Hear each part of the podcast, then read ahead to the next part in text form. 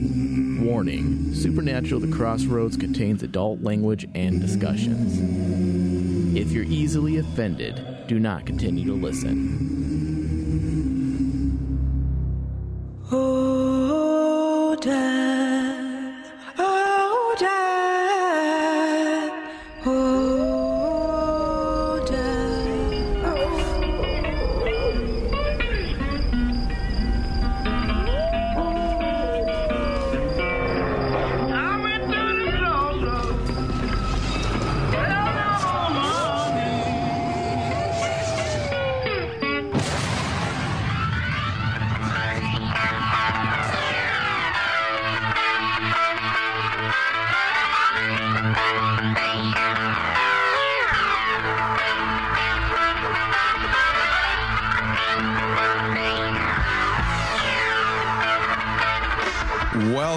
Everybody, to another episode of Supernatural The Crossroads. I am your host, Thomas Cowley, and joined with me today is Michael Flores. Hello? Hello.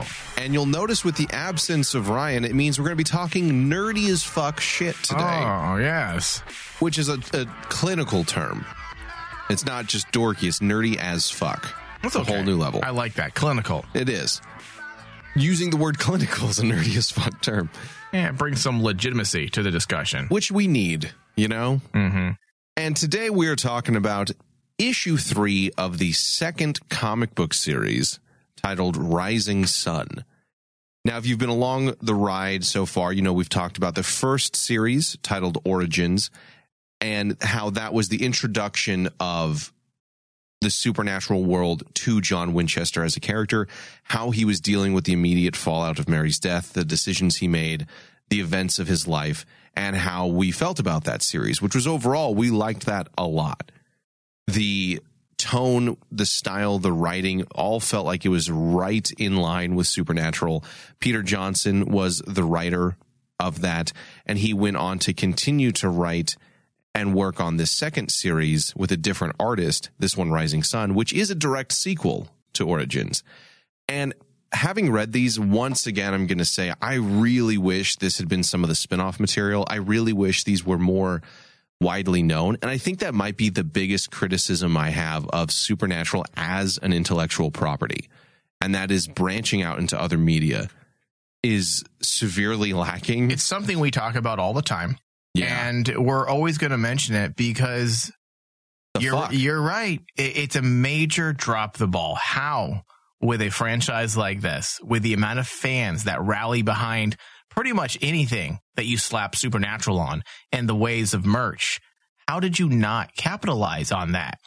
And I'm not talking about, hey, company, how come you didn't take advantage of your fans? No, how did you not have the foresight to say, yeah, this is what we're going to do and have a new season of merch releases every year? Star Wars does it. Marvel does it. Star Trek does it. And yes, I'm going to throw Supernatural up there with some of the biggest franchises of all time. It's 15 fucking seasons yeah. why are we not getting more merch? And I do get upset. And when I say merch, I mean just other avenues of supernatural. When I look, Content. when I read a comic book like this, I get a little perturbed. I probably should be happy that we're reading something that is fun. yeah. But, you know, when it comes to us, we're never happy and we're usually miserable. correct. And when I'm reading this, it's so contradictory in, in the ways of emotions because I'm like, this is really I fun, love it. but I'm It really makes me fucking mad. angry right now. Why didn't we get more of this? Yeah. And then it goes into me getting mad at myself because I can't believe that I dropped the ball on reading these issues when they were initially dropped because they're pretty damn good. They're, they feel legit. They feel Mm-hmm. like a valid part of Supernatural. And that's why I get frustrated myself for not Jumping reading on it when these sooner. Yeah. Cause maybe if we did, maybe if more people got involved, maybe we would have been getting more comics. Maybe. It's a shame, but there's no way to know at this point, which sucks because you're right. It would have been nice to have more of this content. And it is a weird conundrum to find ourselves in uh, where you're like, I love it, and that, therefore I'm angry. Yeah, that's that's the mark of a true fan, right? it's true. But this stuff is so fucking good. These issues, Peter Johnson's work on these. And that's not to take away from the artist, but just the writing is so in tune with the show. Yeah, it feels sincere. It feels sincere. It feels exactly like this is what we needed. We have said this, I think, I want to say during our origins discussions, many times Yeah. when you get those, um, those tie-in media comic books uh, where they try to do like a prequel to a, a new movie or a prequel to a series and, or they try to bridge the gap between you know season two and season three.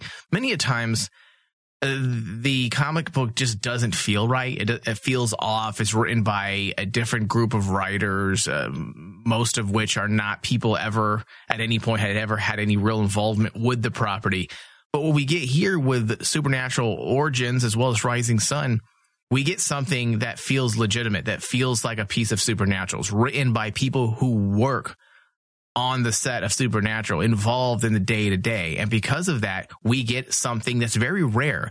It is very rare for tie in media to feel like it belongs. Yeah. And we've been fortunate to say that both Origins and Rising Son do feel like they belong. And wi- with a slight hiccup in the road so far, the Origins comic we gave a lot of praise to. We generally felt like it lived up to the name of Supernatural. We liked that a lot. It was well written. There was a lot of great visual imagery and allusions to literature throughout and some thought provoking material as well. And Rising Son is a direct sequel to that, both of which take place prior to the beginning of season one and center around John Winchester, setting up the mysteries that he's going to be unraveling, the characters he's going to meet along the way, and really his untold story within this larger narrative. Rising Son was also set around 1990 at this time. Dean is, I think, in issue three is officially 12. Yeah, that's what they said, huh? Yeah, so Yeah. that puts Sam at seven, eight, depending. And issue three has probably been the best one yet in this limited series run. Issue one was the very first one and the very first time when it came to the comics that we all, we all, it's just you and me, where Mike and I struggled with that. We were afraid, That first mostly, issue? yeah, Oh, yeah. mostly myself, I would say, I was afraid of it being too comic booky with the sword fight, the Kill Bill style body count, The big tits. the big tits, Yeah, and the it- blood and the gore, and it felt like it had lost a lot of the internal thought provoking message that the previous series had Yeah. and that it was going more for a traditional comic book. This is what the, the preteen boys will like kind of thing. But we were very grateful and thankful that by issue two, it shifted back to something more traditional Yeah. to supernatural, more akin to what we'd expect from an episode, more thought provoking, deeper, and on par with that first series, Origins. Well, it feels more consistent with Origins. Yeah. Specifically because, I mean, there's nothing worse than a comic book sequel that just feels. Misses the mark. well, it doesn't even feel like it's done by the same people. And that's why I was so miffed with that first issue. And Yeah. we did. We, we definitely were tolerant when we did our review because it wasn't awful, but we were very clear in our thought. And when we said, this does not feel anything like Origins, even though it's supposed to be a sequel. And luckily they did bounce back with issue two. And I do agree with you, issue three is even better than, than the uh, previous issue. I- it, it has a lot of stuff that separates it from that first issue.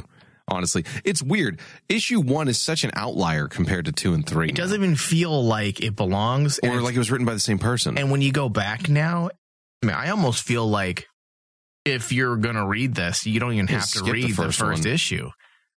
yeah, I mean, you could probably start with issue two and know enough. Most of us know enough about Supernatural to understand why John, Sam, and Dean are on the road. it's plenty of context. I mean, that first issue, unless you're, uh, you know, completionist, yeah, and you like sexuality. big titties and and samurai that's more swords. important than story to you, then please watch it. I mean, I, I believe case- John Motorboat's a demon or a vampire. If that's the case, they may not be listening to this right now. Ryan's already turned it off. He's not even here He's today. a wait a second. Big titties, and he goes and he's reading it. Well, he did say that when he because he was in here when we were reviewing the first issue, and I think he's the only one that liked it, and he didn't read it. He was just listening to our review. He was just like, "Wow, really, guys?" There's titties and a samurai." And then he was disappointed when we came to the end. And we're like, "Yeah, it just wasn't that great." He's like, "What are you talking about? You guys, you guys made it sound great," and he was being serious. Oh, and that's why we need him on the regular show. but yeah, the season or season. Wow. See, it feels like a television show installment. It's not just a comic book. Uh, issue three, I would say, is where it gets even more into the nuance of how the characters work. Yeah, It picks up right where we left off with issue two. It doesn't waste a lot of time. It doesn't fuck around. It introduces some new characters and and additional breadcrumbs to the mystery. It gives us a richer story in what is it like 20 some odd pages at this point. surprisingly, yeah, just just It builds upon the mystery. yeah, You know, it's it does a good job of getting our interest in the situation they find themselves in all the more it it delves deeper into that. And we learn more about some of the characters and get a more nuanced look at why Dean is the way he is, why John made the decisions he made. And one thing I love is we get to see Bobby, which makes that relationship that that is something that I feel like is grossly missing yeah. from Supernatural. Unfortunately, due to actors and who was free for what, there's a lot of context that is just not filled in when it comes to John and Bobby. And it's one of those things that I would have loved to see those two actors have an episode like Bobby had with Rufus Yeah. or get a little bit more. We finally get a taste of that. Well, we can definitely imagine. I mean, Jim Beaver and his performances with yeah. Jeffrey, Dean Morgan. I mean, that would be dynamic. That would be phenomenal. Yeah. And I can only hope that somehow the boys pull something off off with that. That would be fun. Oh yeah. But we get a lot more of our characters in this one. And I think in a way that's what really makes this one stronger than the others. Well, it's layered. It's not just it's not the setup anymore. Now we're Mhm. thick in the story and they're not holding back and they're utilizing those 20 pages, those 20 or so pages very well. Uh, with comic books, many times uh, it's a little uneven uh, with sto- with storytelling.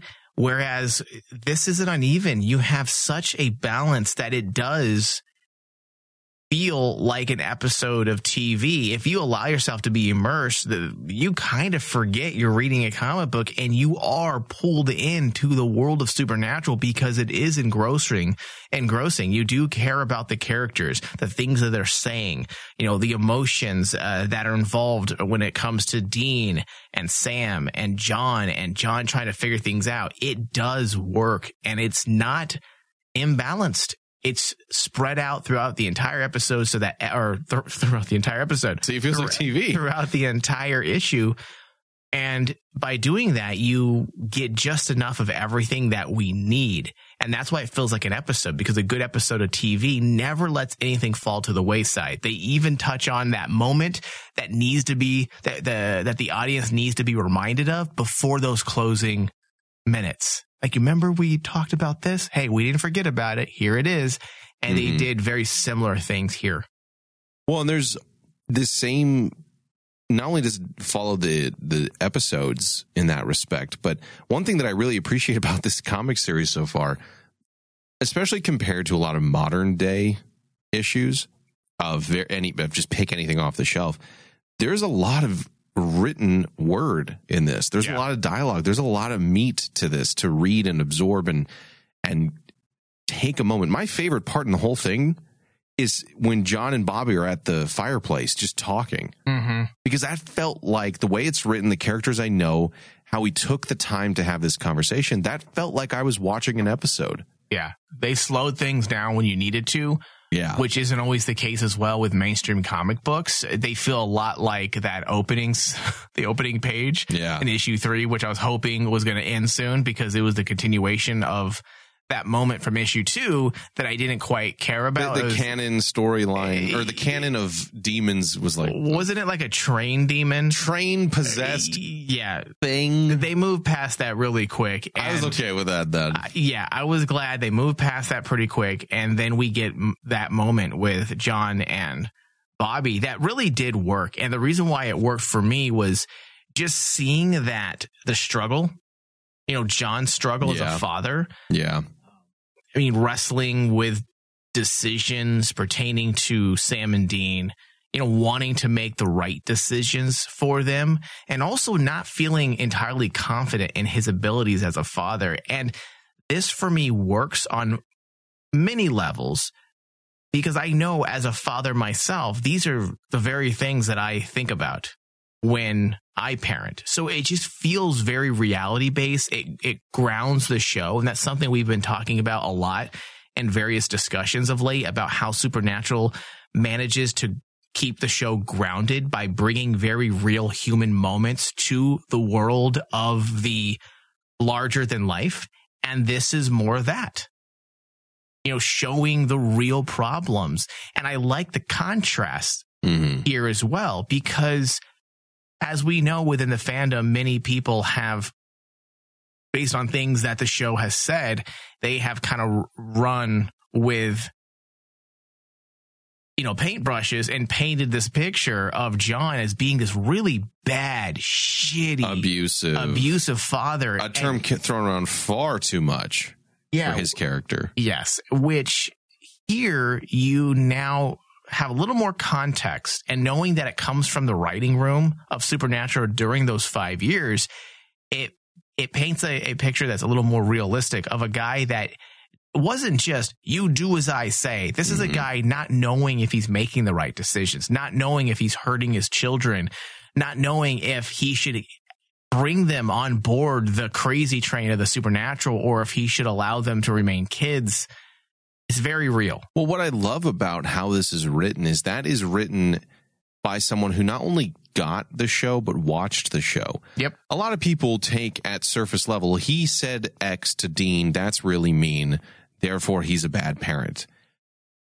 In the comic book, the words that are said from John to Dean are those very curt, you need to be in charge of your brother. I trusted you. Do your fucking job kind of attitude. But all the mental thought process, all the struggle, all the pain is there in his silent thoughts to himself that are written because no parent's going to want to put all that shit on your kid. And sometimes I know every parent is guilty of this. Sometimes you say, just fucking do what I asked you to do and don't ask me why. Yeah. You just snap and you make these decisions, especially when you have high stress situations, which is his, his entire life. Right. So I love that they wrote it to where John says the things Dean said he said, but we see the thought process as to why he's saying them and that doubt and those fears and those concerns about is he fucking up his kids with every step? Yeah, and this is something the reason why it's so real is because this is something as a as a parent, I I feel this like daily, even though I don't live the supernatural lifestyle by any means. I live a very boring life. A day doesn't go by where I don't think I'm like, okay, is that the right decision that I just made for my son? Did I say that right? Is he mm-hmm. going to understand why he got in trouble? Does he understand why he needs to do his homework? And if I don't explain things to him to where I feel like he understands, there is a little bit of guilt that you're just being a punk. You're just being a bully. You're frustrated with your own day and you're consumed with your own busy life that you're not taking the time out to really, you know, explain things. And it's, it's a very real thing. Parents do go through moments of guilt uh, because they don't know. Many of us don't know what the fuck we're doing.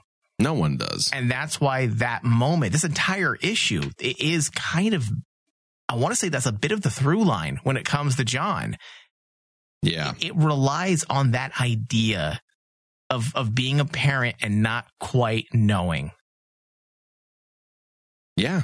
And I think they do a great job of how they frame John Winchester in this series. They were able to help us as the reader, as the audience, understand that struggle and get an inside look as to how he's feeling. Comics have a tough place to be in compared to many other forms of media. They are limited in their visuals, even more so in what they can show than a movie or a TV show. Oh yeah. They don't have the page length for a novel.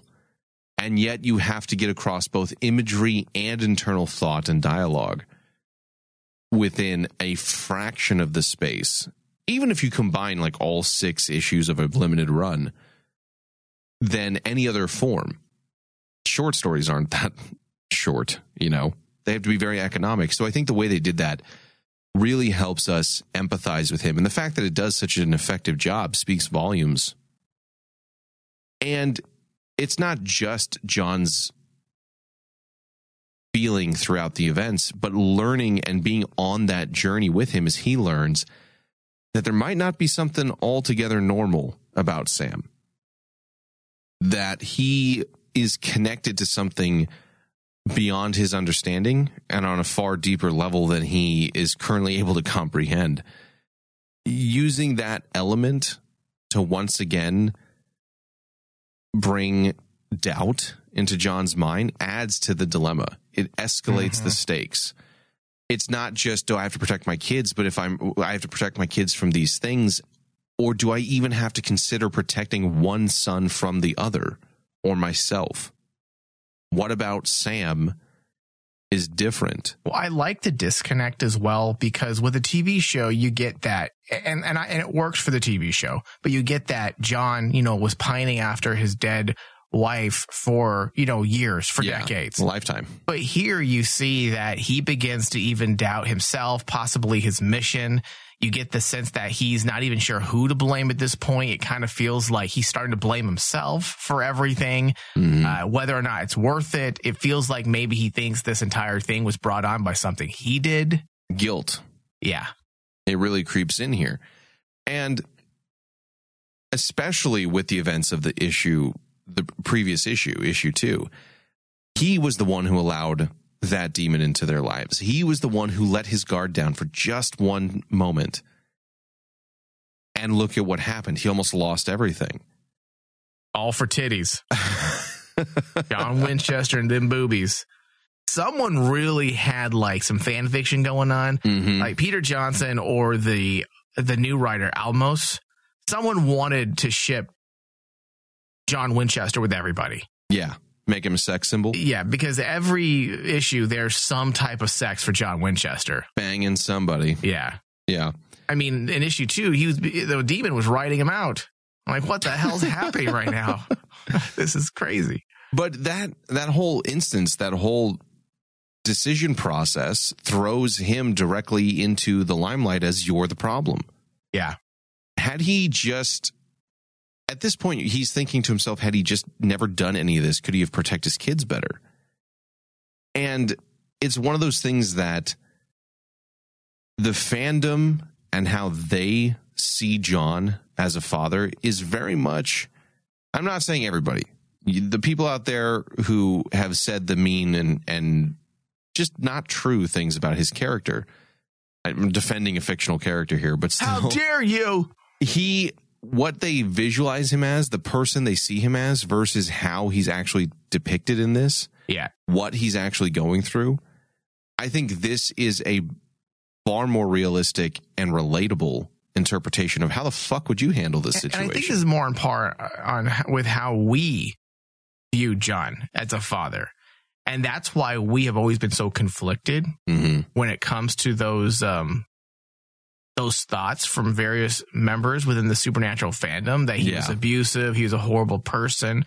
I remember when we first started doing these shows and we started communicating more with our listeners or with I should say the supernatural fandom because before that we weren't really involved within the supernatural fandom. We didn't know one existed. Right. But when we started interacting with uh, a lot of them, we were all shocked to find out that there was a large portion of the fandom that felt that John was a terrible, shitty, abusive father. Yeah. I'm still shocked by that. Uh, well, yeah, because I don't understand that interpretation. I've never seen that. In later years, when Dean has grown up in later seasons and he's more, he's an adult, he's a mature adult, uh, he has alluded to the fact that he's not as happy with his father hmm with things, but At the same time, counter argument, later, later seasons, he himself is kind of a shitty father, surrogate father How dare you? to to Jack. I mean, Yeah, that is that's do valid. this crystal meth and blow yourself up. Like that's what happens in season 15. Jeez. Like that's not, you know, Yeah, parent of the year. You're not getting a mug for that one. that's true. That's, So- that's valid. Pot would name the kettle black on that one. Yeah, And that relationship in and of itself is not only John's fault. That is a give and take. There is a duality to the John and Dean relationship. It's not just John yelling at and treating Dean a certain way. There are aspects of who Dean is and who he wants to be and his job and his duty and what he views as his responsibility come into conflict in some ways with John. Not just because John puts on him, hey, you got to take care of your brother, but there's times where Dean wants to help and throws himself into the fire. And that causes issues for John. And he wants to keep him safe. And that comes back then to once again, am I making the right decisions or am I a shitty father?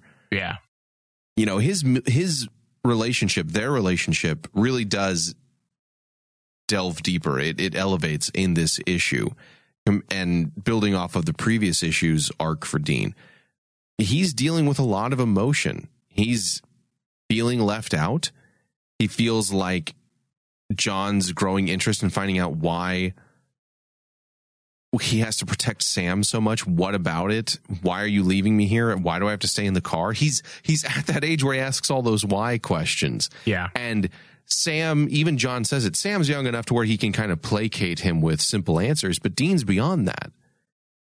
And because Dean is smarter than that, because he's older than that, he is starting to feel cut out of the small family and life that he knows of just the two of them, the three of them in the car.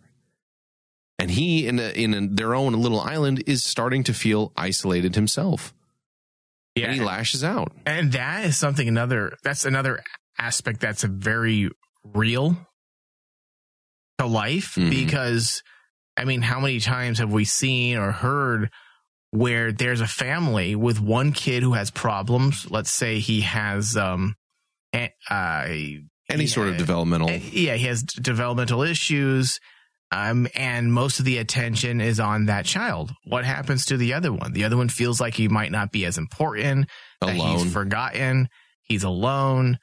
Uh, So once again, Johnson almost pu- pulling from real life to sprinkle uh, moments of development for these characters to to bring them to life that much more. And those are the moments that I feel like are even better than Origins.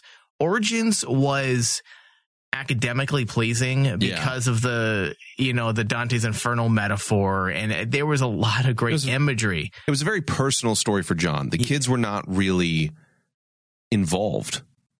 Yeah. But Th- thi- this thi- isn't the case now. right. And the last two issues here with this with the Rising Son, you're getting these really great character developments that uh, we just didn't get in Origins. Yeah, the the kids literally get dropped off in Origins.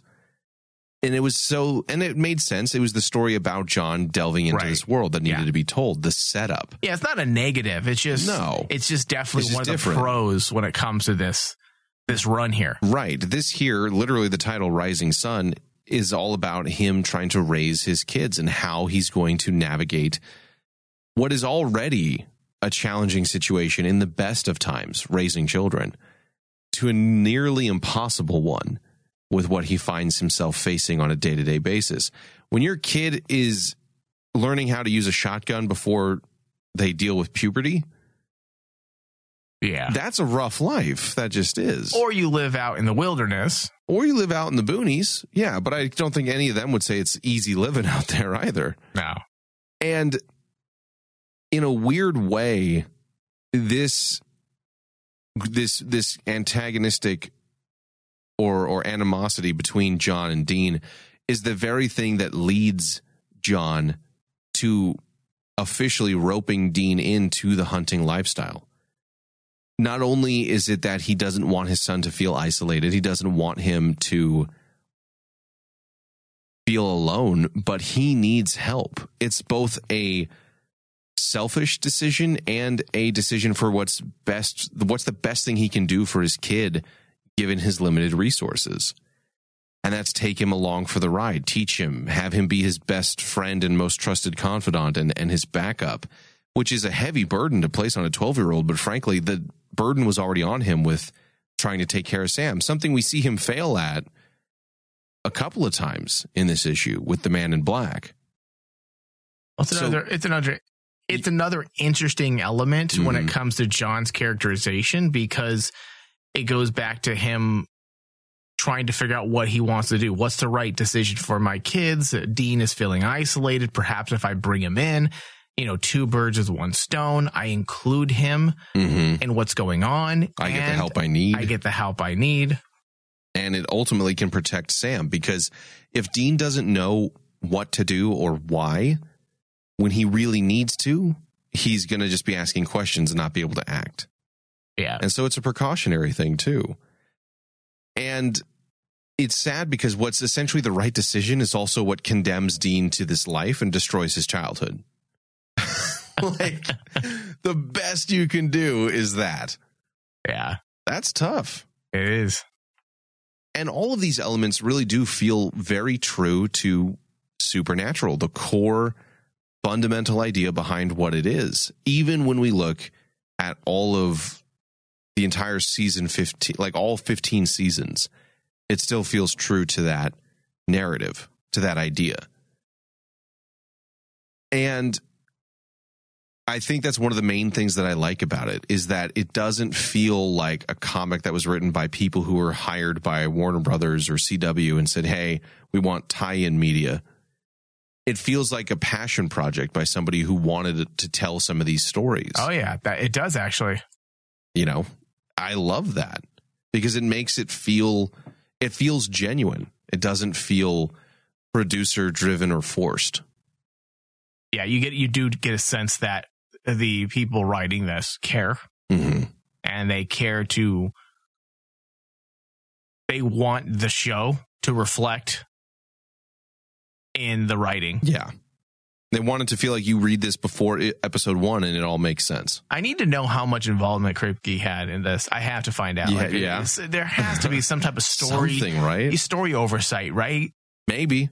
I would think at least story Like, oversight. did, did he read it? Did he do it once over? Like, yeah, it was pretty good, guys. Yeah, let's change this here, change that there. okay, go off, you crazy kids, and get this done. Go out there and be somebody. Yeah, Now, and then give me some coffee. Well, it wasn't Olmos his assistant. I think so, yeah. Yeah. The other thing that's nice about this is that Origins kind of hooked us right from the beginning with its content and what it was trying to say. Yeah. The first issue, this was a bit of a miss. The second one was a big turnaround, but I think it's by the third one that we're starting to get invested in what this is trying to say. This issue really did delve deeper into the questions that would plague John. Originally, what started his hunt was the search for Mary's killer, much like Sam himself would look for Jess's killer. But later, it's the further deep, deepening conspiracy what is the story with Sam? What's going on with him? Who wants him? Why? Is the man in the black car the person who wants him? Is he related to the demons? Is he a demon himself? Is that Yellow Eyes? Or is this someone else who's unintentionally, or at least to us unaware, is he helping? Kind of like the other guy. Kind of like the other guy who I still Yeah. believe was an angel in a weirdly kind of off putting sense. Because now we're building questions, which will let lead us into the next issue. We have the new character who was very short lived of Silas, the pro- the the soothsayer. Yeah. I was say prophet, but his, in canon that's a different thing, so that's not right. Yeah. But I do wonder that myself. The the demons wanted made a big show and wanted to abduct Sam, and he was part of some greater plan. But the man in black is keeping tabs on them. What he does is he asks Sam where are they going, and then he helps Sam find John and Dean, and helps him learn how to use a gun essentially by putting him in that right place, right time. If that was a demon, they would have had no reason not to just run off with Sam. They had him. John and Dean weren't in the picture. I laughed when Sam showed up with a shotgun or with a rifle and shot the deer. Yeah. It was just out of nowhere. It's completely out of nowhere. And I too was like, wait, what the fuck? But the man in black aspect is kind of creepier.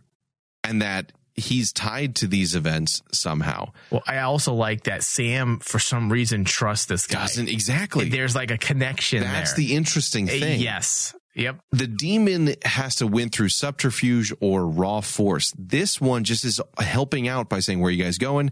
I'll take you to your dad. He gets a little bit of gun training. He protects him from things because the man in black's driving away from Silas's house at the end. And Sam is safe outside. But something horrible happened inside. Yeah, I'm We're led to believe it's the man in black, or did the man in black take Sam out of the area to protect him and leave him Oh. there? I'm, Yeah. That's the stuff that I'm starting to really wonder who is this character? It's interesting. Because we know what Sam's story is Vessel for Lucifer, what Yellow Eyes' plan, and the whole works. But the man in black is the stuff where I'm like, okay, is this some sort of guardian angel in a way that doesn't want to be seen? Or is this a malevolent force that we don't know anything about? I, I, the fact that we can still have these questions at this stage in the game, And that's exactly what I was thinking. Dude, The that's fact that- impressive. the fact that we know Sam's story, the we fact fucking that, know the main question. and yet we are interested in finding out what's going to happen. That's good writing. It is. And all of that that heavy question later seasons of Supernatural would delve would rely heavily on conflict. Michael is the threat. Chuck is the threat. The British men of letters are the threat. Amara is the threat. But early seasons delved and relied very heavily on the question what's going on with Sam? Who is Yellow Eyes? What is the plan with the psychic children? What is the Michael sword? Are angels real? How do we stop the apocalypse? Like these are the things that are to me more interesting.